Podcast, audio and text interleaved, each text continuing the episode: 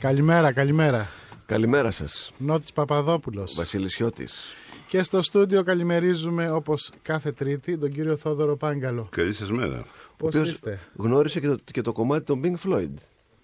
Ε, Καλά, σε Pink αυτά, Floyd. Ξέρω ναι. να παίξω κανένα καδοτά. Πώς και έτσι. Παιδί μου, μη μου κάνεις τέτοιες παρατηρήσεις. Πες τίποτα πιο καινούριο. Έχετε Ακούγατε, υπάρξει ακούγατε. και ροκάς. Pink Floyd, Ναι. βέβαια. Ε, ρο- Ροκάς. Έχετε υπάρξει και ροκάς. Από στα τους νιάτα. πρώτους της Αθήνας σε πληροφορώ. Σοβαρά. Βέβαια. Φοράγατε και φουλάρια και τέτοια που φοράγανε οι ροκάδες. Δεν κάποτε θυμάμαι και τι τέτοια. φορούσα. Φορούσα ό,τι έπρεπε να φοράω και ό,τι δεν έπρεπε. Δεν με ενδιαφέρε ιδιαίτερα το, το ντύσιμό μου. Ποτέ δεν το ποτέ. προσέξατε. Γιατί; Ξέρω εγώ. Δεν, Δεν ενδιαφέρεστε γιατί το φαίνεστε.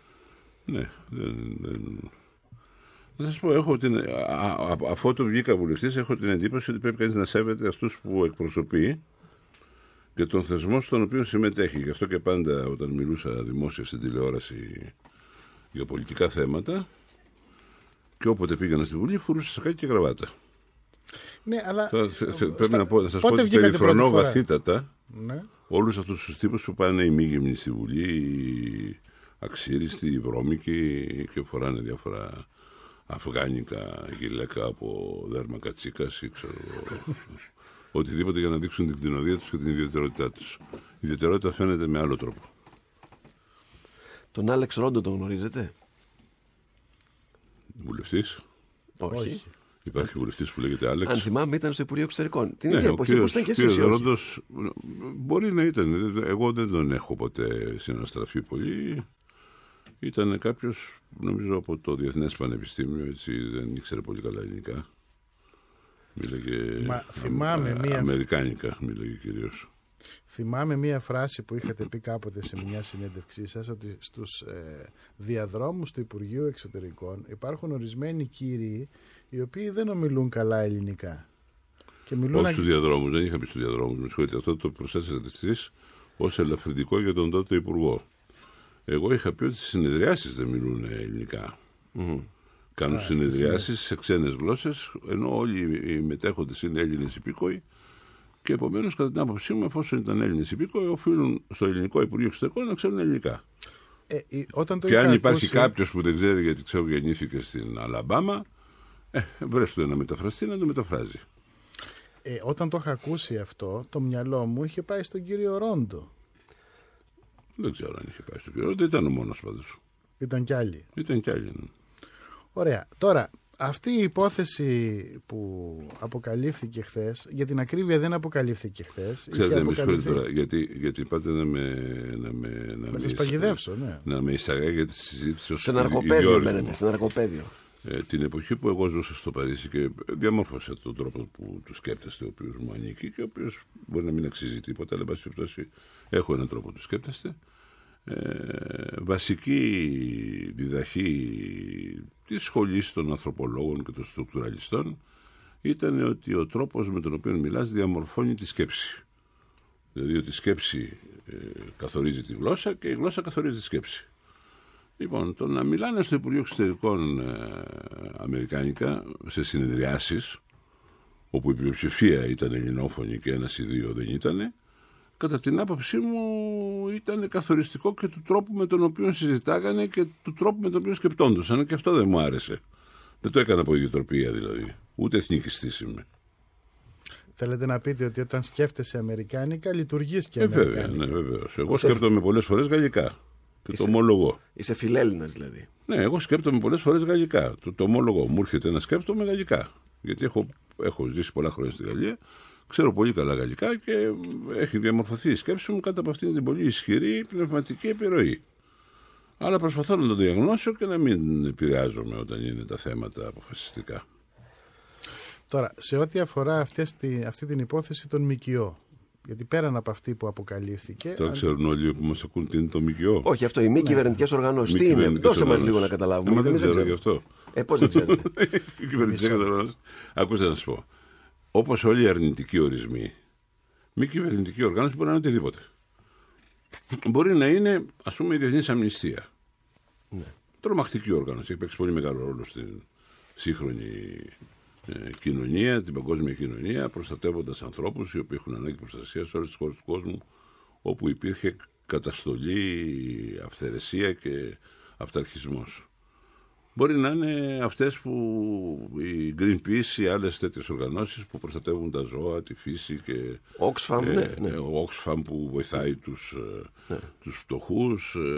Ε, υπάρχουν και ελληνικές ΜΚΟ οι οποίες κάνουν πολύ, σημαντικό, πολύ σημαντική δουλειά. Action Aid, Ε, ξέρω και πώς μπορεί λέγεται. να εσείς και εγώ και ο Χιώτης να κάνουμε μια ΜΚΟ η οποία να λέγεται, ξέρω εγώ... Για τη το- διάσωση της πράσινης χελώνας Όχι, γιατί στον να πάμε Ατλαντικό. πράσινη χελώνα κάτι θα υπάρχει βέβαια. στον Ατλαντικό. όχι. Να πούμε για την γνησιότητα, ξέρω εγώ, του ελληνικού γέλωτος. Ναι. Και να βραβεύουμε μια φορά το χρόνο όποιον μας Ναι, κάνει αλλά- να γελάμε καλύτερα. Ποιος σε χρηματοδοτεί όμως γι' αυτό; Ε, με αυτό είναι το. ε, Αυτό είναι το ζήτημα. Εδώ κάποιος χρηματοδοτούσε αυτούς όλους τους τύπους. Γιατί αν, δεν- αν είναι σωστά αυτά που διαβάζω στην εφημερίδα της κ. Παπαδόπουλε, στην εφημερίδα της οποία είστε διευθυντικός τέλεχος από την πάση περιπτώσει, ε, μιλάμε για μερικές εκατοντάδες οργανώσεις που χρηματοδότησαν. Και αναρωτιέμαι αν αυτό είναι πολύ εύκολο να γίνει. Εγώ όταν ήμουν στο Υπουργείο Πολιτισμού είχα ε, κάτι κονδύλια τέτοιου είδους που χρηματοδοτούσαν ε, οργανώσεις ε, και αν δεν έδινες στις εκκλησίες, δηλαδή στο παγκάρι των εκκλησιών, ε, όχι σε έργα που αφορούσαν τις εκκλησίες, επισκευές εκκλησιών, ε, αναπαρεώσεις ε, ιστορικών κτισμάτων κτλ. Αν δεν έδινες στο παγκάρι των εκκλησιών, λοιπόν, δύσκολα μπορούσε να το ξοδέψει όλα αυτά τα λεφτά. Υπήρχαν δύο τρόποι. Να δώσεις σε όλους τους θεάσου που δεν ζητάγαν λεφτά και να δώσεις και σε όλες τις ενοριακές επιτροπές που ζητάγαν λεφτά. Αυτές πιάναν τις εκατοντάδες. Αλλιώς δεν μπορούσες να πιάσεις τις εκατοντάδες. Πού να τις βρεις; Αυτά τα λεφτά είναι του ελληνικού δημοσίου ή έρχονταν από κον- κοινοτικά του κονδύλια. ελληνικού δημοσίου, δηλαδή του ελληνικού λαού. Μα μισό λεπτό τώρα. Εσείς είσαστε υπουργός εξωτερικών έως το, στο 1999, αν θυμάμαι καλά. Η δράση αυτών των οργανώσεων. Τρία χρόνια. Μάλιστα. Η δράση αυτών των οργανώσεων, κάποιων από αυτές, ξεκινά από το 2000. Άρα η προεργασία θα είχε ξεκινήσει, φαντάζομαι, από το 1999. Όχι, όχι. Εγώ δεν, είχα, εγώ δεν Σε εσάς χρηματοδοτούσα. δεν είχε υποβληθεί κανένα αίτημα; Μπορεί να είχαν υποβληθεί. Αυτό δεν σημαίνει όμως ότι είχαν γίνει δεκτά. Εσείς δεν είχατε εγκρίνει κανένα; Όχι, δεν ξέρω, δεν θυμάμαι τώρα κανένα. Σας είπα ότι υπάρχουν πολύ αξιόλογες μη, μη κυβερνητικές οργανώσεις. Όχι, εννοώ αυτού του Μη τύπου. κυβερνητική οργάνωση δεν θα πει τίποτα, κύριε Χιώτη, γιατί είναι μια αρνητική περιγραφή του τι δεν είναι κράτος. Ό,τι δεν είναι κράτος δεν είναι για πέταμα. Ναι. Όταν επιστρέψατε στο Υπουργείο Εξωτερικών, γιατί επιστρέψατε μετά το 1999. Ε, δεν... Μετά το 99. Ναι. Το Πότε 1999 ε, πάψατε να είστε Υπουργός Εξωτερικών. Ναι. Μετά δεν επιστρέψατε τώρα, πρόσφατα. Εγώ. Δεν επιστρέψατε. Α, συγγνώμη, μπερδεύτηκα. Όχι. Λοιπόν, ωραία. Έχετε Ελπίζω κάποιο. να μην μπερδεύετε τον κύριο Βενιζέλο, γιατί Ναι. μερικοί με χαιρετάνε στον δρόμο και μου λένε Κύριε Ευαγγέλη μου, προφανώς Εντάξει. ε, αυτό που μπερδεύουν είναι το, Σωστά. το σωματικό βάρος, γιατί το ηγετικό ύφο δεν νομίζω ότι έχω. Ωραία. Έχετε Αναλόγους κάποια εικόνα για το πώς ε, λειτουργούσαν αυτές; Ε, στη Βουλή κυκλοφορούσατε, ακούγατε; Ήταν μόδα μια εποχή οι μη κυβερνητικές οργανώσεις. Όχι Ήταν μόνο στην βέβαια Ελλάδα, αυτό. και στο εξωτερικό. Ναι.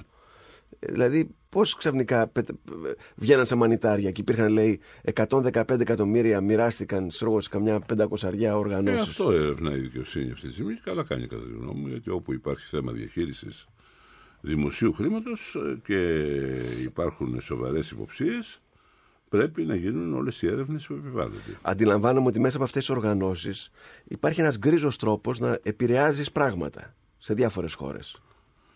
Ναι, αλλά αυτό αν θέλετε είναι ο ρόλος των μη κυβερνητικών οργανώσεων. Δεν μπορεί να τους κατηγορείς γι' αυτό. Δεν Όχι, μπορεί να αυτό το- λέω. Εδώ εξετάζεις εάν αυτό, αν θέλετε, Έγινε ή ο ήταν. επηρεασμός είναι προς την κατεύθυνση που κάθε φορά οι επιβαλόμενοι σε μια χώρα πλειοψηφική άποψη για τα πράγματα ε, υποδεικνύει. Ναι. Έτσι.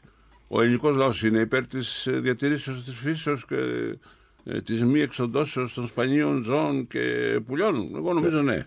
Άρα χρηματοδοτεί. Ο ελληνικός λαός είναι κατά των βασανιστήριων ε, και κατά των, του ακροτηριασμού των γυναικών για θρησκευτικούς λόγους. Νομίζω ναι. Άρα χρηματοδοτεί. Ε, αν κάνει ένας μία μη κυβερνητική οργάνωση για την νομιμοποίησης της παιδοφιλίας, νομίζω ότι αυτό δεν είναι αποδεκτό από την επικρατούσα γνώμη στη χώρα μας και δεν πρέπει να χρηματοδοτήσεις. Έτσι, έτσι κάπως είναι τα πράγματα. Ουσιαστικά δηλαδή είναι οχήματα πολιτικής επιρροής με άλλο τρόπο. Πολιτικής επιρροής με άλλο τρόπο. Ναι. Με, όπου δεν είναι επί όλο τα κόμματα, είναι παντός επιστητού. Ναι. Έχουμε μια πλατφόρμα η οποία αφορά την άσκηση εξουσίας σε μια χώρα, συγκεκριμένη εποχή. Τα, οι μη κυβερνητικές οργανώσεις ασχολούνται με ένα, με, με ένα συγκεκριμένο θέμα, με μια συγκεκριμένη πλευρά της πραγματικότητας και αυτό τους ενδιαφέρει, δεν τους ενδιαφέρουν τα πάντα. Όταν ήσασταν εσείς και υπήρχαν αυτές οι αξιόλογες οργανώσεις που λέτε, πώς ελέγχεται αυτός όταν του δίνεις λεφτά ότι έχει κάνει αυτό το οποίο. Ελέγχεται. Ελέγχεται καταρχήν με τον τρόπο που λειτουργεί, με την απόδοση λογαριασμών, με Έρχονται δηλαδή και λένε ότι το έκανα αυτό, ορίστε και πάρει την απόδειξη. Βεβαίως, υπήρχε ας πούμε ε, η εκκλησία, οι ορισμένοι, ορισμένοι θεσμοί εκκλησιαστικοί, Ναι. οι οποίοι έπρεπε να δώσουν λογαριασμό. Μερικές φορές δεν ήταν πολύ έτοιμοι να δώσουν λογαριασμό. Ε, και αυτό έπρεπε κανείς να το αντιμετωπίσει συζητώντας μαζί τους κτλ. Ε, είναι, είναι κάτι που δεν είναι καινούριο.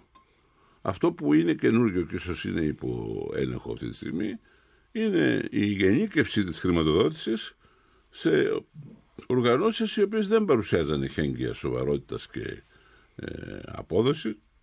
Δηλαδή μπορεί να τα πάρουμε τα λεφτά εμείς και να μην κάνουμε τίποτα. Αυτό είναι το πρόβλημα. Και ήταν οχήματα οπλι- Ε, πλουτισμού είναι, κάποιων. είναι μια απάτη τότε. Είναι μια απάτη μέσα τη οποία διάφοροι κολλητοί και φίλοι και γνωστοί ε, βρίσκουν τον τρόπο να ζουν χωρίς να εργάζονται. 10 και 19 ε, διαφημίσεις και επιστρέφουμε. Βήμα FM 99,5. Άνοιξε το βήμα σου. Καλά, φίλε, έχω μια ιδέα για επιχείρηση. Ιδεάρα. Αλλά τι να το κάνεις, αν δεν έχεις χρηματοδότηση, δεν μπορείς να κάνεις τίποτα. Γι' αυτό σκάς. Στόχο. Και μετά είναι και άλλα, λογιστές, ας πούμε. Και αυτό στόχο. Νομική σύμβουλη. Στόχο, παιδί μου. Άσε που δεν έχω ιδέα για από marketing. Ποιος θα με συμβουλεύσει; Σου είπα. Στόχο. Έχει στόχο. Το ελληνικό βραβείο επιχειρηματικότητας σου έχει τις λύσεις για να τον πετύχεις. Κατάθεσε τώρα τη δική σου πρωτότυπη ιδέα για μια βιώσιμη επιχείρηση και κέρδισε τα εφόδια για να την υλοποιήσεις με επιτυχία. Και καθοδήγηση από μέντορα και νομικές συμβουλές και υπηρεσίες επικοινωνίας και μάρκετινγκ και άτοκη χρηματοδότηση που φέτος αγγίζει τις 700.000 ευρώ. Πληροφορίες και αιτήσεις στο hellenicaword.com. Κατάθεση αιτήσεων έως 1η Μαρτίου 2014.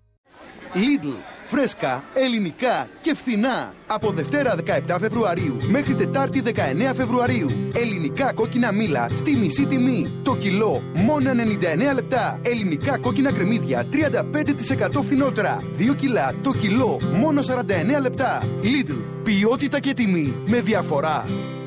100% ασφάλεια, 100% εξυπηρέτηση, 100% εξοικονόμηση χρόνου. Και διόδια; 50% διόδια. Νέα οδός, αυτοκινητόδρομος Αθηνών Λαμίας. Απόκτησε δωρεάν το Fast Pass για εκπτώσεις στα διόδια έως και 50%. Περισσότερα στο fastpass.gr 70 Οι μεγάλες εκπτώσεις δεν κρύβονται με τίποτα. Εκπτώσεις έως και 70%. Τελευταία κομμάτια. Μαρμαρίδης έπιπλα. Επειδή το καλό δεν χρειάζεται να είναι και ακριβό, Μαρμαρίδης έπιπλα. Θεσσαλονίκη Αθήνα και στο marmaridis.gr. 14 έως 24 Φεβρουαρίου. Έκθεση χειροποίητου χαλιού Ανατολής Φέσα Γραμμενίδου στο Θεοξένια Παλάσκη Φυσιά. Αποκτήστε χαλιά έργα τέχνης σε συγκλονιστικά χαμηλές τιμές. 14 έως 24 Φεβρουαρίου. Έκθεση χειροποίητων χαλιών Ανατολής Φέσα Γραμμενίδου στο Θεοξένια Παλάσκη Φυσιά και στο fesacarpets.gr. Τηλέφωνο 6945 49 23 13. Βήμα FM 99,5. Άνοιξε το βήμα σου. Άκουγα τις προάλλες που είχαν βάλει εδώ στο σταθμό το πριν χαθεί το όνειρό μας στο Βοσκόπουλο και σκεφτόμουν. Το λες πιο ωραία. το όνειρό μας και ξαναβραδιά. Πάμε παρακάτω. Πάντως τραγουδά καλύτερα γιατί ο τόλος μου πάνω στον παραόντα ψιλοσέρνεται. Ε, κοίταξε, ε, είμαι 47 χρονών, είναι κοντά 70. Όχι κοντά 70. Ε, ναι, μήπως είναι ο Βοσκόπουλο και ο Βίδο. Βήμα FM 99,5. Εδώ δεν ξέρεις ποτέ τι θα ακούσεις. Άσε με να σ' αγαπάω Βήμα FM 99,5 στα μικρόφωνα Νότης Παπαδόπουλος και Βασίλης Σιώτης. Μαζί μας στο στούντιο όπως κάθε τρίτη ο κύριος Θόδωρος Πάγκαλος. Πριν συνεχίσουμε τη συζήτησή μας να σας πω μια είδηση που μόλις ε, έγινε γνωστή. Η κυρία Μαριλένα Κοπά, η Ευρωβουλευτής του Πασόκ, ανακοίνωσε πριν από λίγο την ανεξαρτητοποίησή της με μια λιτή δήλωση στην οποία αναφέρει «Εφ' εξής, δεν έχω καμία οργανωτική σχέση με το Πασόκ. Παραμένω ως ανεξάρτητη Ευρωβουλευτής στην ομάδα των Σοσιαλιστών και Δημοκρατών». Τι θα πει αν εξαρτοποιήθηκε ένας ευρωβουλευτής; Ε, αποχωρεί από την κοινοβουλευτική ομάδα. Νομίζω ότι είναι ο, το πρώτο βήμα για Να την πάει στη Δημά. θυμολογία που ε, επικρατεί τις τελευταίες μέρες που κυκλοφορεί ότι η κυρία Μαριλένα Κοπά θα είναι μάλλον υποψήφια με την, ε, στην Ευρωλίστα της Δημοκρατικής Αριστεράς. Μάλιστα. Τι να πω. Φεύγουν ένας-ένας κύριε Πάγκαλε από το Πασόκ. Ο τελευταίος να κλείσει την πόρτα. Κοιτάξτε, δεν νομίζω ότι η κυρία Κοπά που είναι αξιολογότατος άνθρωπος και πολύ εξαιρετική επιστήμον θα προκαλέσει σεισμό με την αποχή χωρίς έτσι από το Πασόκ σε πολιτικό επίπεδο. Δεν νομίζω ότι η επιρροή της αν θέλετε στα πολιτικά πράγματα είναι τόσο μεγάλη και τόσο σημαντική ώστε να, να βγάλετε συμπεράσματα. Θα μου πείτε πώς γίνεται ένας αξιόλογος και ε, σημαντικός επιστήμον Καθηγήτρια πανεπιστημίου νομίζω. ναι, στην ναι, κυρία ναι, Κοπά. ναι, ναι. Πώς γίνεται να μην αποτελεί σημασία η πολιτική του, να έχει πολύ μεγάλη σημασία η πολιτική του επιρροή, ε, γιατί ευτυχώς για τη δημοκρατία από τον καιρό του Πλάτωνα και του Αριστοτέλη ε, δεν έχουμε αριστοκρατία. Δηλαδή ευτυχώς δεν μας κυβερνούν οι καθηγητές πανεπιστημίου μέχρι τώρα, αλλά ε, εκλεκτοί της ψήφου του λαού, η οποία είναι ποικίλη και κειμενόμενη και εξαρτάται από πολλά κριτήρια. Εγώ θα προτιμούσα να είναι κάπως περισσότεροι καθηγητές πανεπιστημίου στη Βουλή που έχουμε τώρα και κάπως λιγότεροι πάσης φύσεως τη χάρπαστη, να τους πω έτσι πολύ ευγενικά. Θα προτιμούσα, αλλά και να είναι καθηγητές πανεπιστημίου όλοι οι βουλευτές δεν είναι καλό πράγμα, κατά την άποψή μου. Ε, αυτή η Υπάρχει προσπάθεια ένα της tweet, Ελλήνας. λέει, πριν από 22 ώρες της κυρία Κοπά, που λέει για να αποκαταστήσω την αλήθεια, δεν εντάσσομαι στη Δημάρα, ξεκαθαρίζω τη σχέση μου με το Πασόκ και στηρίζω τη δημιουργία τρίτου πόλου. Ωραία. Πάει στην Ελιά δηλαδή. Μα στην Ελιά Όχι, όχι, συμμετέχει όχι. το Ο Πασόκ. τρίτος πόλος είναι αυτό που δεν φτιάξει. Μα η και εγώ Δημάρα. δεν- νομίζω Ε, ότι αυτό, μπορώ ότι- να συμφωνήσω στα δύο τρίτα. Και εγώ δεν πάω στη Δημάρα, στηρίζω τη δημιουργία τρίτου πόλου. Τώρα γιατί να φύγω από το Πασόκ, ούτως ή άλλως το Πασόκ της Ελευσίνας, στο οποίο ανήκω, ε, νομίζω ότι εδώ και τρία χρόνια δεν με έχει καλέσει ποτέ, γιατί με θεωρούν ότι είμαι ο εχθρός του Βενιζέλου και ο παδός του εαυτού μου, φαντάζομαι. Νομίζω ότι με θεωρούν οπαδό κάποιου άλλου. Τώρα η είδηση που διαβάζω σήμερα στις εφημερίδες είναι στις 8 και στις 9 Μαρτίου. Θα πραγματοποιηθεί αυτή η περίφημη συνδιάσκεψη της Ελιάς, δηλαδή των ε, πολιτικών φορέων που προσπαθούν να συνενωθούν εν ώψη των ευρωεκλογών, στην οποία συμμετέχει το ΠΑΣΟΚ, η 58 και το κόμμα του κυρίου Λοβέρδου, η Συμφωνία για τη Νέα Ελλάδα. Εσείς πιστεύετε ότι είναι ένα πείραμα... Ο το κ. οποίο- Μόσιαλο δεν μετέχει; Και ο Μόσχαλος, ναι. Είναι Α, και εντάξει, με, Μόσχαλος, δεν το με πρόσεξα. καθησυχάσατε τώρα.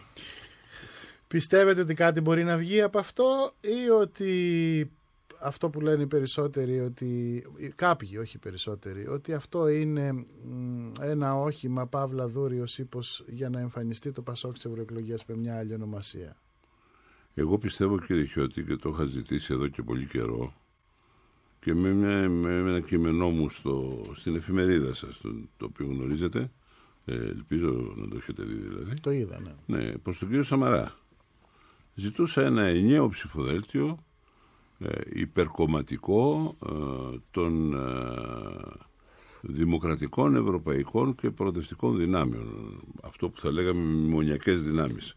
Αυτή είναι για μένα η παράταξη της προόδου αυτή τη στιγμή και η παράταξη της ελευθερίας. Και έπρεπε αυτό να εκφραστεί κατά την άποψή μου ενιαία. Γιατί οι διαφορές που υπάρχουν μεταξύ των διαφόρων που πιστεύουν σε αυτές τις βασικές αρχές είναι δευτερεύουσες. Ε, αυτό δεν κατέστη δυνατό και από εκεί και πέρα οποιαδήποτε συσπήρωση είναι κατά την άποψή μου θετική. Ε, το να κατέβει το Πασόκ μόνο του και οι 58 ή οτιδήποτε επιρροή είχαν μόνοι τους και παρακάτω να είναι διάφοροι αρχηγοί με 1 ή 2% και τα λοιπά δεν το βρίσκω θέμη, θέμη, θετικό ε, είμαι υπέρ της ε, συσπήρωσης και επομένως διευκολύνεται η τάση μου να ψηφίσω κάτι κ- κάπως έτσι κάπως έτσι. Έτσι, μάλιστα και με το Σταυρό τον οποίο δεν συμπαθώ. Αν θέλετε έχω και τη- το πλεονέκτημα να διαλέξω και πρόσωπα. Αλλά και στα αυτοδιοικητικά. Και στα ταυτοτητικά θα χωριστούμε μνημονιακή, αντιμνημονιακή; Όμω γιατί δεν, ε, δεν θα χωριστούμε, γιατί, γιατί είστε; Όχι, Ε, άκουσα- Γιατί μου, μου κάνετε αυτές Όχι, όχι. Άκουγα χθες τον Κακό Γαβρίλ. παιδί όμως. Γαβρίλ. Πολύ κακό παιδί. Μου κάνει με αφελές, με αφελές χαμόγελο έτσι με συμπαθέστατο. Είναι συμπαθέστατη φυσιογνωμία. Και μου κάνει, έχει όλη την κακία του πατέρα του, ο οποίος άμα έφερε στο στόμα του πατέρα του, σε, σε, σε έθαβε. Όχι, όχι, όχι. Σε έθαβε. Λοιπόν, να σας πω κάτι. Άκουγα χθε, να καταλάβετε τι εννοώ. Άκουγα χθε αυτόν τον Γαβρίλ Σακελαρίδη, τον καινούριο αυτόν, τον υποψήφιο της, ε, του Πώς το ΣΥΡΙΖΑ. λέτε; Γαβρίλ Σακελαρίδης. Στην Αθήνα. Σακελαρίδης, Ο μάλιστα, Δήμαρχος. Ναι. Λοιπόν, ο οποίος έπρεπε να μιλήσει για την, ε, ε, εν πάση περιπτώσει, τη Δημαρχία και άρχισε να λέει η μνημονιακή για την μνημονιακή. Ε, ναι, μα Δεν αυτό κατάλαβα θέλω να σας τίποτα. πω. Εδώ και πάρα πολύ καιρό Ναι. η ηγεσία του ΣΥΡΙΖΑ έχει πει όχι απλώς ότι είναι μάχη μεταξύ μνημονιακών αντιμνημονιακών, ε, πολιτική καθαρά μάχη, σύγκρουση κορυφή σε πάση περιπτώσει που θα τεθούν όλα τα θέματα αυτή η εκλογή, αλλά έχει πει ότι αν αυτοί κερδίσουν καθιονδήποτε τρόπο και έχουν καλό αποτέλεσμα, τότε αναγκαία συνέπεια είναι η, Εθνικές ανάγκη, εκλογές. η άμεση ανάγκη ε, εθνικών εκλογών. Θα κατέβουν στους δρόμους και θα τα κάνουν λίμπα και θα φωνάζουν, θα καταλάβουν τα δημόσια κτίρια και θα κάνουν μια επαναστατική τροποντινά διεργασία η οποία θα οδηγεί όχι όπως ε, ε, την εποχή του Λένιν στα χειμερινά ανάκτορα αλλά ε, στην κάλπη. Τώρα πώς θα είναι αυτό η επαναστατική διαδικασία να οδηγεί στην κάλπη αυτό Ε, δεν έχει ξαναγίνει. άκουσα αλλά όμως τον Μπουτάρη να τους λέει- Ελλάδα είναι, όλα γίνονται. Άκουσα τον Μπουτάρη να τους λέει: Καλά, ο μνημονιακή και αντιμνημονιακή διαφορε... θα μαζεύουν διαφορετικά. Τα σκουπίδια, οι αριστεροί από τους δεξιούς μαζεύουν διαφορετικά. τα Ε, μα ναι, σκουπίδια. έχει δίκιο, έχει δίκιο. Γιατί εδώ δεν είναι το θέμα μόνο των σκουπιδιών και των μη σκουπιδιών. Πιστεύω ότι βασικά και από την άποψη οικονομική, αν θέλετε, οι Δήμοι δεν έχουν πρωτογενή επάρκεια σε ό,τι αφορά τα έσοδά τους και την οικονομική τους κατάσταση. Αυτό που θέλουν λοιπόν είναι να υπάρχει κάποιο σύστημα το οποίο θα εξισορροπήσει την οικονομία και τα δημόσια οικονομικά για να μπορέσουν και οι Δήμοι να ζήσουν. Είναι παθητικοί οι Δήμοι. Οι περισσότεροι είναι χρεωμένοι μέχρι το λαιμό. Λοιπόν, να τους βουλιάξεις τώρα στην ανυπαρξία, να μην μπορούν να πληρώσουν τους λογαριασμούς τους, να κοπούν τα, τα νερά και τα ηλεκτρικά που παρέχουν ως ενδιάμεση στους πολίτες, τι νόημα έχει. 10 και 31 πρώτα λεπτά, ώρα για τίτλους ειδήσεων με τον Εμίλιο Περδικάρη και αμέσως μετά πάλι μαζί.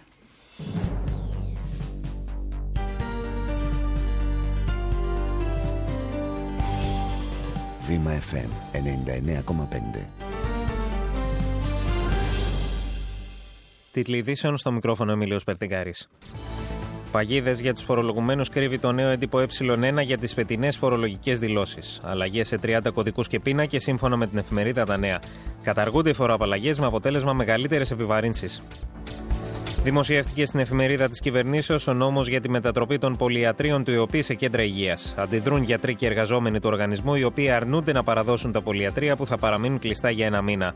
Δωρεάν εξυπηρέτηση ασφαλισμένων από τους συμβεβλημένους γιατρούς και το ΕΣΥ διευκρινίζει το Υπουργείο Υγείας. Συγκέντρωση έξω από τα γραφεία του ΕΟΠΗ στη Λεωφόρο και Φυσία στο Μαρούσι στη μία το μεσημέρι. Σκληρή απάντηση Παπανδρέου για την εμπλοκή του ονόματός του στο σκάνδαλο με την κατάχρηση 9 εκατομμυρίων ευρώ από μη κυβερνητική οργάνωση την περίοδο 2000-2004. Δεν έχουν καμία σχέση με την αλήθεια και την πραγματικότητα όσα λέγονται για τον πρώην Πρωθυπουργό και όσοι τα υιοθετούν εκτίθενται, αναφέρεται σε ανακοίνωση του γραφείου του. Οκτώ άτομα βαρύνονται με κακουργηματικές κατηγορίες και ο επικεφαλής της οργάνωσης ήδη προφυλακίστηκε. Την ανεξαρτητοποίησή της ανακοίνωσε η Ευρωβουλευτής του Πασόκ Μαριλένα Κοπά. Εφ' εξής, δεν έχω καμία οργανωτική σχέση με το Πασόκ, δηλώνει. Ω το τέλος της εβδομάδας στην Αθήνα, η Τρόικα δηλώνουν τα Esselblum Εάν η αξιολόγηση ως τι 7 Μαρτίου ολοκληρωθεί θετικά, το επόμενο Eurogroup θα εγκρίνει την εκταμείευση της δόσης, δήλωσε από τις Βρυξέλλες ο Γιάννης Τουρνάρας. 24 ώρια απεργία σήμερα στο Υπουργείο Πολιτισμού κατά της διαθεσιμότητας.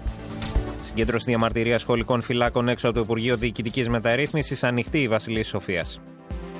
Πρεμιέρα για τους 16 του Champions League με τους αγώνες Manchester City, Barcelona και Leverkusen Paris Saint-Germain στις 10 παρατέταρτο.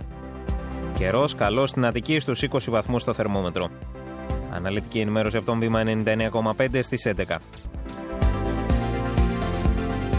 Βήμα FM 99,5 Άνοιξε το βήμα σου. Τα νέα των αγορών από τη Σάξο Μπαγκελάς, η ιδανική επενδυτική τράπεζα. Με οριακές ανωδικές διακυμάνσεις άνοιξαν οι ευρωπαϊκές χρηματαγορές στον απόϊχο της Μεγάλης Ανόδου σήμερα στο Τόκιο. Από τις 1277 μονάδες ξεκινά ο δείκτης στο χρηματιστήριο της Αθήνας, ενώ στα επίπεδα του 1,37 παραμένει ισοτιμία ευρώ-δολαρίου. Τα νέα των αγορών ήταν μία προσφορά της Saxo Bank Ελλάς, η ιδανική επενδυτική τράπεζα.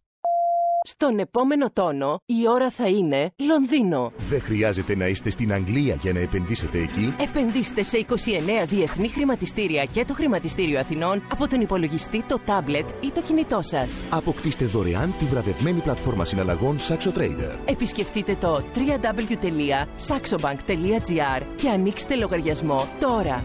Saxo Bank, ιδανική επενδυτική τράπεζα. Τα χρηματιστηριακά προϊόντα έχουν ρίσκο.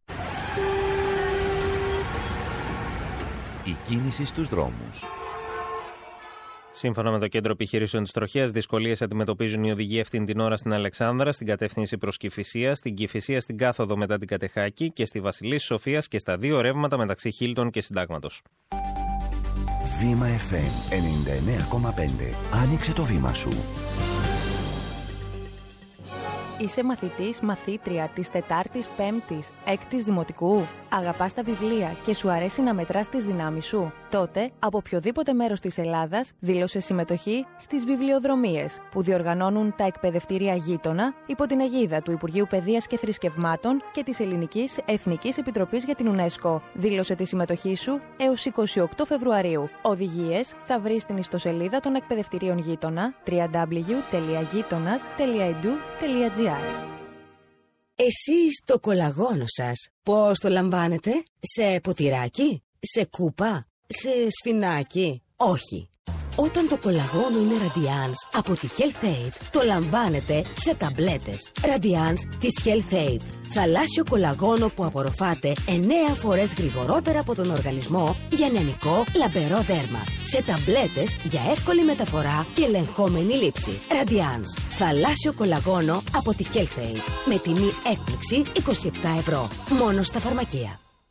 Βήμα FM 99,5. Άνοιξε το βήμα σου.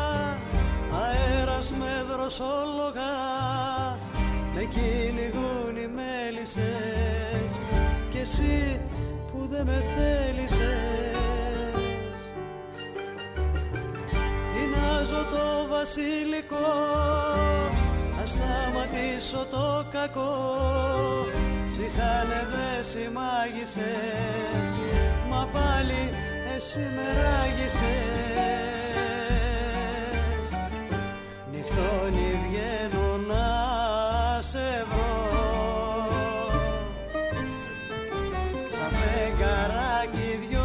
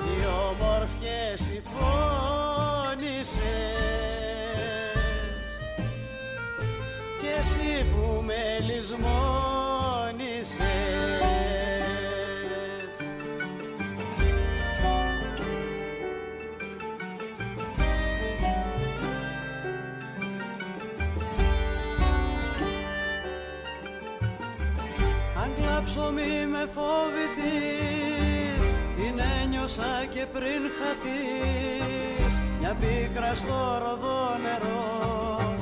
Γιατί μ' αρνιώσουν το όνειρο Θα ρίχνω εκεί που περπατάς Τον όρκο μας να τον πατάς. Κι ας με πονούν οι μέλισσες κι εσύ που δεν με θέλησες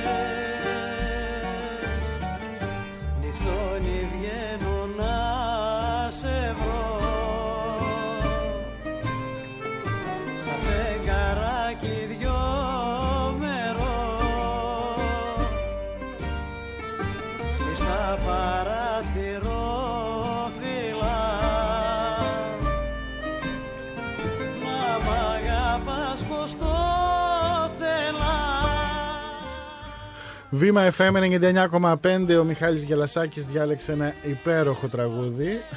Ο Τρίφωνος Αγαπίου είναι στη ρύθμιση του ήχου, η κυρία Περσαμπόλια στη δημοσιογραφική επιμέλεια της εκπομπής και η κυρία Νάσια Καρβούνη στο τηλεφωνικό κέντρο. 211-365-9995 είναι το τηλέφωνο στο οποίο μπορείτε να επικοινωνείτε μαζί μας. Μπορείτε να το κάνετε και με γραπτά μηνύματα στο 54010. Το δώρο μας για σήμερα που λησμόνησα να πω, οπότε Άντε, από λοιπόν. τώρα θα ξεκινήσει η κλήρωση, είναι δύο υπέροχα ζευγάρια σκουλαρίκια για τις κυρίες που μας ακούνε σκούφανες. από τα καταστήματα Λίλα Λό που βρίσκονται στο Golden Hall. Λίλαλο. Δεν το ξέρεις το Λίλα Λό; Όχι. Πολύ ωραίο μαγαζί παίρνω και πολύ σκουλαρίκια γνωστό. συνήθως. Ε, δεν παίρνεις σκουλαρίκια. Πάρε και κανένα σκουλαρίκι. Λίλαλο. Λοιπόν, ε, δύο ζευγάρια σκουλαρίκια σας περιμένουν. Γράφετε βήμα FM, αφήνετε ένα κενό, γράφετε τη λέξη σκουλαρίκι και το στέλνετε στο 54010. Λοιπόν, κύριε Πάγκαλε, ε, την Κυριακή διαβάζουμε ότι επιστρέφει η Τρόικα και φροντίζουν ήδη οι αξιωματούχοι της Ευρωπαϊκής Ένωσης κυρίως να δημιουργήσουν ένα, ε, πώς να το πω τώρα, προπέτασμα κινδυνολογίας να το πω με συστάσεις αυστηρές ότι δεν πρέπει να μ, ανοιγόμαστε λίγο παραπάνω από ό,τι χωράει το Δεν θα κρεβάτι πάρετε φράγκο μας. κτλ. Ότι Όλοι ναι, ρεν. μην θεωρείτε τίποτα δεδομένο και όλα αυτά. Θεωρείτε ότι επειδή έρχονται και οι ευρωεκλογές και ξέρετε οι διαπραγματεύσεις θα είναι αυξημένου πολιτικού κόστους αυτή τη φορά, θα μας πιέσουν ακόμα παραπάνω οι Ευρωπαίοι εταίροι μας. Καταρχήν αυτόν τον Όλι Ρεν τον ξέρετε εσείς. Ω, ναι.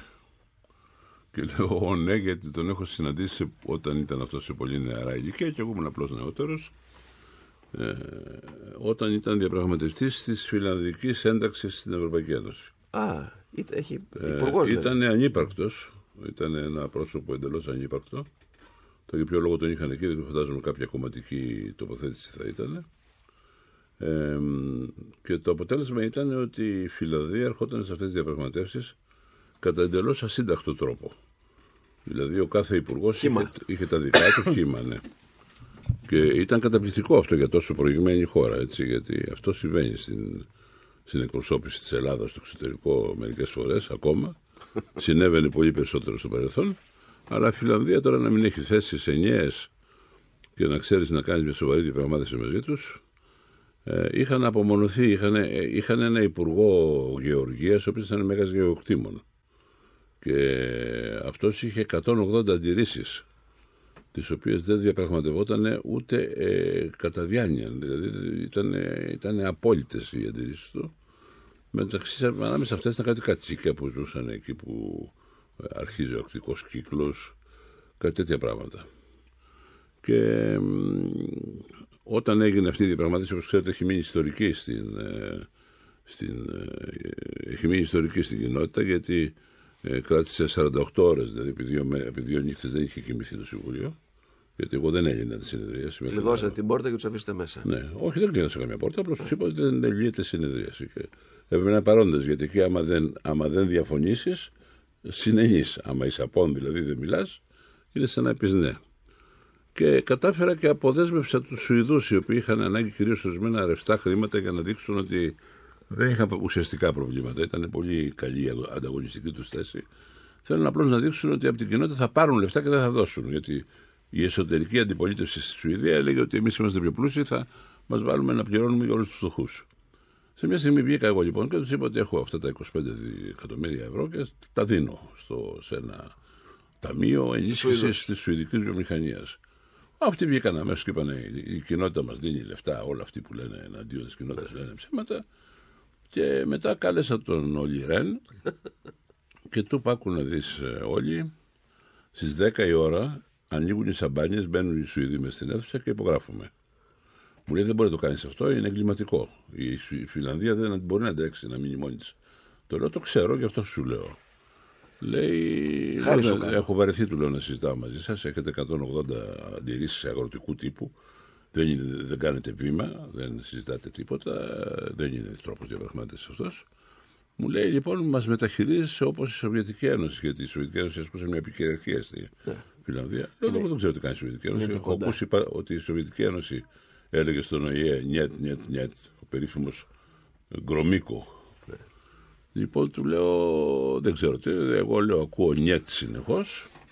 Και εν πάση περιπτώσει, άμα σ' αρέσει, άμα δεν σ' αρέσει, εγώ φεύγα, του λέω. Εμείς τελειώνουμε την, ε, την Προεδρία σε μερικές μέρες. Ε, 10 η ώρα εγώ υπογράφω με τους Σουηδούς.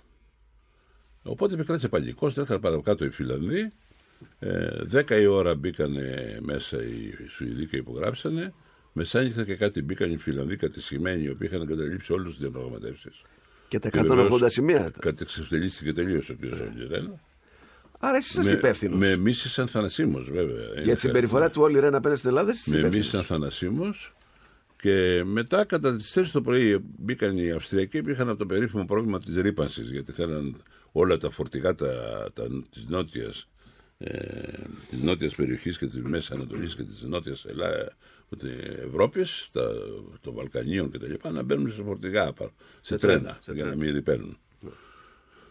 Και μ, ήταν ένας... ε, η- Αυτή στις 3 η ώρα το πρωί ήταν και το πιο συγκινητικό από όλα γιατί ο Αλόης Μόκ που ήταν ο Υπουργός Εξωτερικών και ο Γραμματέας της, ε, ο γραμματέας του Χριστιανοδημοκρατικού Κόμματος με πρωθυπουργό τότε του Σοσιαλδημοκράτη Βρανίτσκι ε, είχε Πάρκινσον και είχε τόσο πολύ συγκινηθεί γιατί γινόταν αλήθεια το όνειρο της ζωής του και η Αυστρία, η Αυστρία έπα, έπαβε να είναι πια μια ουδέτερη χώρα υπό ειδική επιρροή της Σοβιετικής Ένωσης κτλ.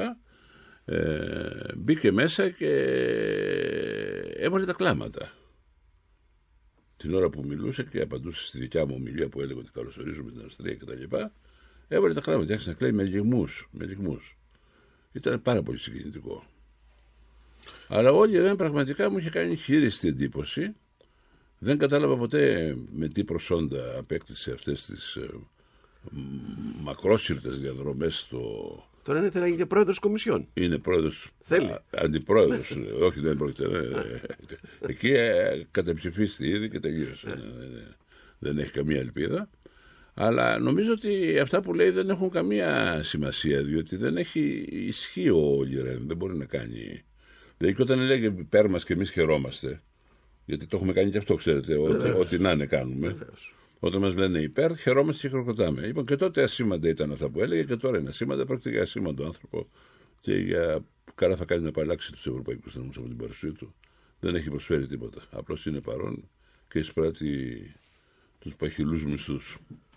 Η Τρόικα πιστεύετε ότι μπορεί να δημιουργήσει πολιτικές επιπλοκές στην Ελλάδα. Εγώ με την νομίζω ότι αποσύνδεση; πρέπει να περιορίσουμε τα θέματα τα οποία μας ενοχλούν γιατί ε, δεν προσαρμοζόμαστε για λόγους εσωτερικής αδυναμίας και αν θέλετε ανικανότητας ε, της κυβέρνησης να τα βάλει με οργανωμένα συμφέροντα όπου ε, υπάρχει συμφέρον πρέπει να γίνει συμφωνία και να προχωρήσουμε στην εξυγχρονισμό που μας ζητάνε γιατί πολλά, πολλά από αυτά είναι θετικά. Ε, τώρα το γάλα ας πούμε δεν υπάρχει λόγος να τους το δώσουμε γιατί το γάλα μας το ζητάνε για να εισβάλλουν οι, οι, Ολλανδοί. οι, οι, πώς το λένε, οι, οι εισαγωγές του φρέσκου γάλακτος από, την, από τις μεγάλες ευρωπαϊκές χώρες και να καταπαραθρωθεί η δικιά μας την οτροπία. Θα μου πείτε, μα θα δίνουμε κάτι παραπάνω για το γάλα; Ε, θα δίνουμε κάτι παραπάνω για το γάλα. Αυτό είναι η κοινή αγροτική πολιτική, κύριε Χιώτη. Αυτό είναι η κοινή αγροτική πολιτική. Ότι πληρώνουμε κάτι παραπάνω για το κρέας, για το γάλα, για το βούτυρο γιατί και έχουμε αγροτική παραγωγή. Αν εφαρμόζαμε τις παγκόσμιες τιμές, δεν θα είχαμε αγροτική παραγωγή στην Ευρώπη, γιατί όλα είναι ακριβότερα στην Ευρώπη. Καλά, τώρα δεν θα διαφωνήσουμε, γι' αυτό δεν θα το θίξω. το Γιατί; θέμα. Έχουμε ξαναδιαφωνήσει στο παρελθόν. Είσαι υπέρ, είσαι Ναι, υπέρ της, των φθηνών προϊόντων. και Βεβαίως. δεν- ναι. Κάποιος που δεν έχει να αγοράσει το ακριβό ελληνικό γάλα και μπορεί να αγοράσει Είναι το φθηνό πολύ αγοράσει. καλό. Χαίρομαι πολύ καλά. Χαίρομαι ιδιαίτερα γιατί μόλις μερικά χρόνια αφού έφυγε από τη Μυτιλίνη έγινε τόσο ευσυνείδητος αστός. Έγινα. Διότι, βέβαια. διότι εδώ. Η τσέπη μου μου κάνει κουμάντα. Ναι, κοιτάξτε, Ας αγοράσει να δείτε, long life, υπάρχουν- παστεριωμένο. Υπάρχουν- Αν δεν μπορείτε να καταλάβετε ότι υπάρχουν οι αγρότες οι οποίοι πρέπει να ζήσουν. Μα θα ζήσουν οι Μα αγρότες. δεν θα ζήσουν, πώς θα ζήσουν; θα άμα ζήσουν. δεν μπορούν να κάνουν γάλα, δεν μπορούν να κάνουν στάρι, δεν μπορούν να κάνουν τίποτα. Άμα, κα- άμα καταργήσουμε την κοινή αγροτική πολιτική και ρηχιότητα, δεν μπορούμε να παράγουμε τίποτα. Στάρι θα φέρνουμε από τον Καναδά. Κρέας θα φέρνουμε από την Αργεντινή. Γάλα θα φέρνουμε από Όχι, την όχι, μην το Βόρεια λέτε. Ιταλία Μην και το την λέτε Γερμανία. Αυτό. Όταν Πώς όχι. ένα Είναι προϊόν όλο είναι, φθηνότερα. ακριβότερο, είναι- αλλά είναι σαφώς καλύτερης ποιότητας, θα το προτιμήσω. Μα κι το εγώ. γάλα τι θα προτιμήσεις τώρα. Ε, τόσο ακριβώς, το φίδι ίδιο είσαι. γάλα Τα πουλάνε. φίδια προτιμάνε ποιότητε γάλακτος. δεν νομίζω. Το γάλα είναι γάλα τώρα. τι Ε, είναι. είδατε λοιπόν. Γάλα το ένα, γάλα και το άλλο. Επειδή ο Έλληνας το πουλάει Και ακριβότερα, γιατί πρέπει είναι και καλά καλύτερο αγοράζουμε το ελληνικό. βοδινό, το ελληνικό από το βοδινό, το γαλλικό ή το βέλγικο. Άντε, Τι είναι ντε. αυτό. Άμα δεν Βοηθάω είναι- 10.000 αγρότες που έχουν αγελάδες ελληνικές να μείνουν στο, στο χώμα. Στο, χω- στη... Άμα θέλουν οι Λοιπόν, αγρότες και το να δε- γίνουν και το δεύτερο, με ανταγωνιστικοί, συγχωρείτε, ας ε, γίνουν. υπάρχει μια άλλη Μην πλευρά. αρμέγουν με το χέρι. Λοιπόν, να σου Στην πω μια, καρδάρα. ε, ε, έγιναν, έγινε σαφείς οι φιλοκροτικέ απόψεις σου. Λοιπόν, εγώ θέλω να πω το εξής. Ότι εκτός από το θέμα του πώς θα ζήσουν οι άνθρωποι αυτοί, δεν είμαι, εγώ δεν είμαι φανατικός αγροτιστής. Έτσι. Ούτε με απασχολεί μονάχα το πρόβλημα τι θα γίνουν, γιατί αυτοί θα γίνουν άνεργοι. Δεν ξέρουν άλλα πράγματα να κάνουν. Λοιπόν, πέρα από αυτό όμως υπάρχει και ένα θέμα περιβάλλοντος.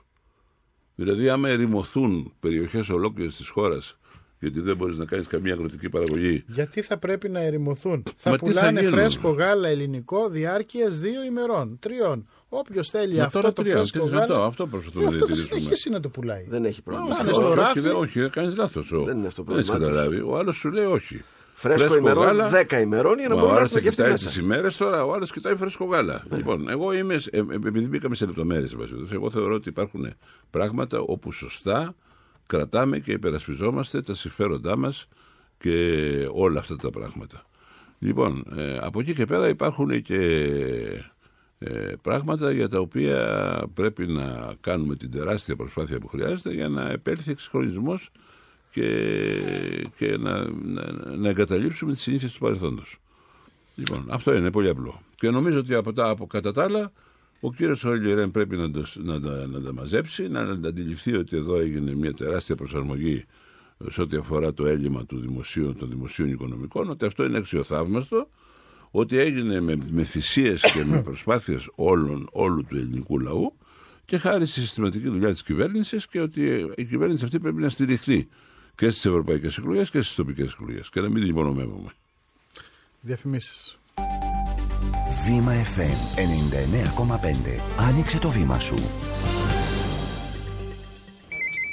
Παρακαλώ. Ναι, ποιον έχω πάρει; Νίκος Γκότσης, ποιον θέλετε; Γιάννης Αλεξίου, παιδί μου. Ο πρόεδρος της εταιρείας που εργάζεσαι. Ε, πείτε μου, τι με θέλετε; Άκουσε με, Γκότσι. Άκουσε με προσεκτικά γιατί κάπου πρέπει να τα πω. Χώρισα, Γκότσι. Ακούς, με παράτησε. Όλα ξεκίνησαν όταν. Επέστρεψα εκείνο το απόγευμα πιο νωρίς. Το σπίτι μου από το κέντρο. Μπαίνω μέσα και πηγαίνω κατευθείαν στην κουζίνα γιατί είχε πιάσει Παρασκευή βράδυ. Και κατέληξε να φύγει με τον Τζον για την Αγγλία. Με αυτό το. το μαμάκια το Τζον Γκότσι. Μ' ακούς; Όποιο λόγο κι αν έχεις, ένα είναι το σίγουρο. Δεν θα σταματάς να μιλάς με τους συνεργάτες σου.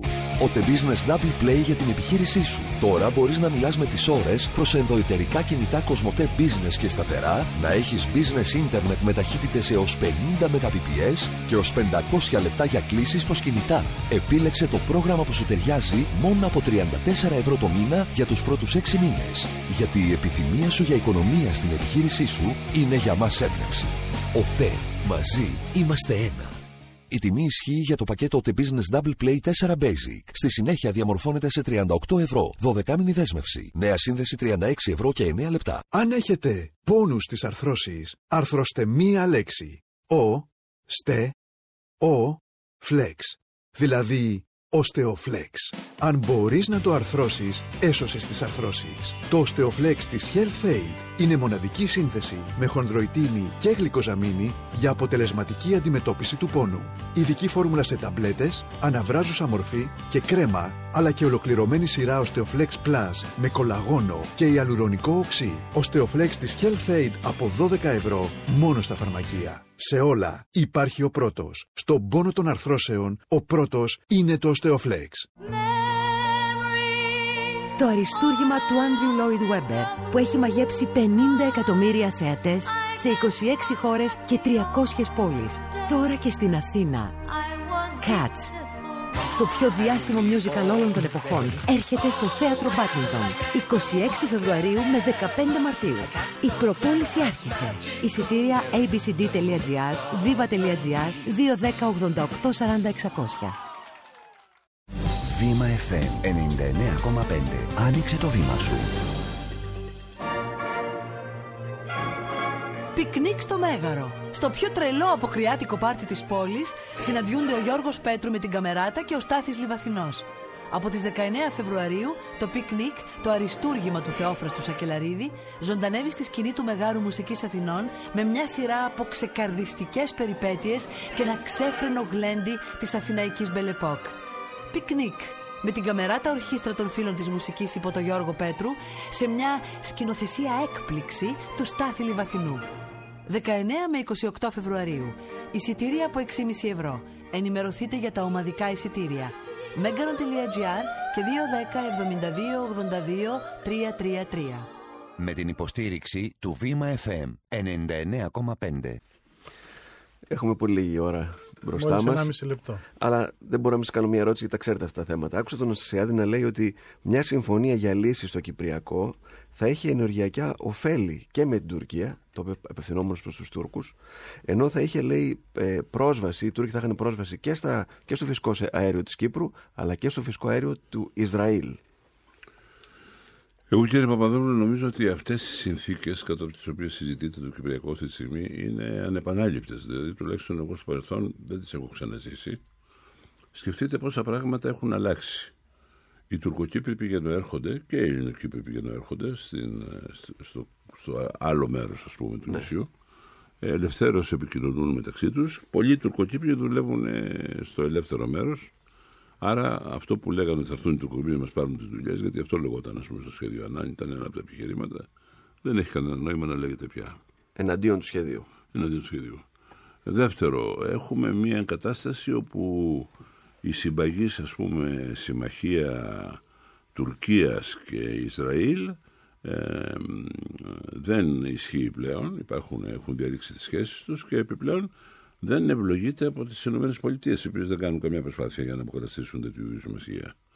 Ε, ο Ερντογάν, ο, ο- το, το κόμμα που κυβερ- κυβερ- κυβερνά δηλαδή στην Τουρκία έχει σοβαρά προβλήματα και έχει α, α, προς τις δύο πλευρές, α, ε, προς τις δύο κατευθύνσεις και προς το στρατό και προς, το, ε, προς τους ιεροκήρυκες εκεί το, το θρησκευτικό κόμμα και ε, υπάρχει ένα ενδιαφέρον για πρώτη φορά ε, για την ε, Κύπρο από οικονομική άποψη λόγω της ύπαρξη αυτών των κοιτασμάτων πετρελαίου. Εγώ ξέρετε, πάντα έλεγα σε μερικούς που μου λέγανε Οι Αμερικάνοι μα ενοχλούν και να φύγουν οι Αμερικάνοι. Έξω, ρε, οι Αμερικάνοι go home, τους λέγαμε. Μα το πρόβλημα δεν ήταν ότι ήταν εδώ οι Αμερικάνοι. Το πρόβλημα ήταν ότι, ότι δεν, δεν θέλαν να έρθουν οι Αμερικάνοι. Δεν θέλαν να ενδιαφερθούν μαζί μας γιατί είχαμε ε, καταλήξει να είμαστε μια χώρα διάφορη.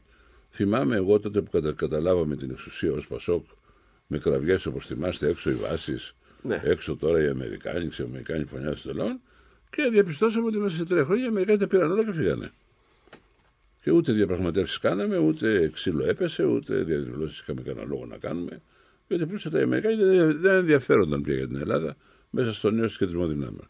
Λοιπόν, εγώ θα έλεγα αυτή τη στιγμή να ενισχυθεί με όλα τα μέσα ο πρόεδρος Αστασιάδης και να γίνουν ορισμένα βήματα με ευρύτητα πνεύματος για την αποκατάσταση της εμπιστοσύνης που θα ήταν ενδεχόμενα το άνοιγμα του αεροδρομίου της Λευκορωσίας, η απόδοση της αμοχώς Αμοχώς του. στους ε, Έλληνες, Ελληνοκύπριους. ε, Κυπρίους οι οποίοι είναι και ιδιοκτήτες εκεί πέρα των κτηρίων και η, η ενθάρρυνση του εμπορίου και της από κοινού οικονομικής δραστηριότητας.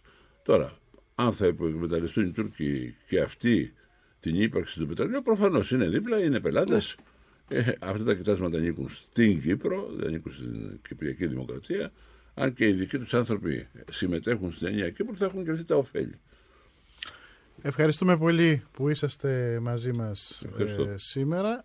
Την άλλη Τρίτη θα τα ξαναπούμε. Εμείς κυρίες και κύριοι Γεια θα σας. διακόψουμε τώρα για να ακούσετε μια σταγόνα ιστορίας με τον Δημήτρη Καμπουράκη, τις ειδήσεις μας και αμέσως μετά πάλι μαζί.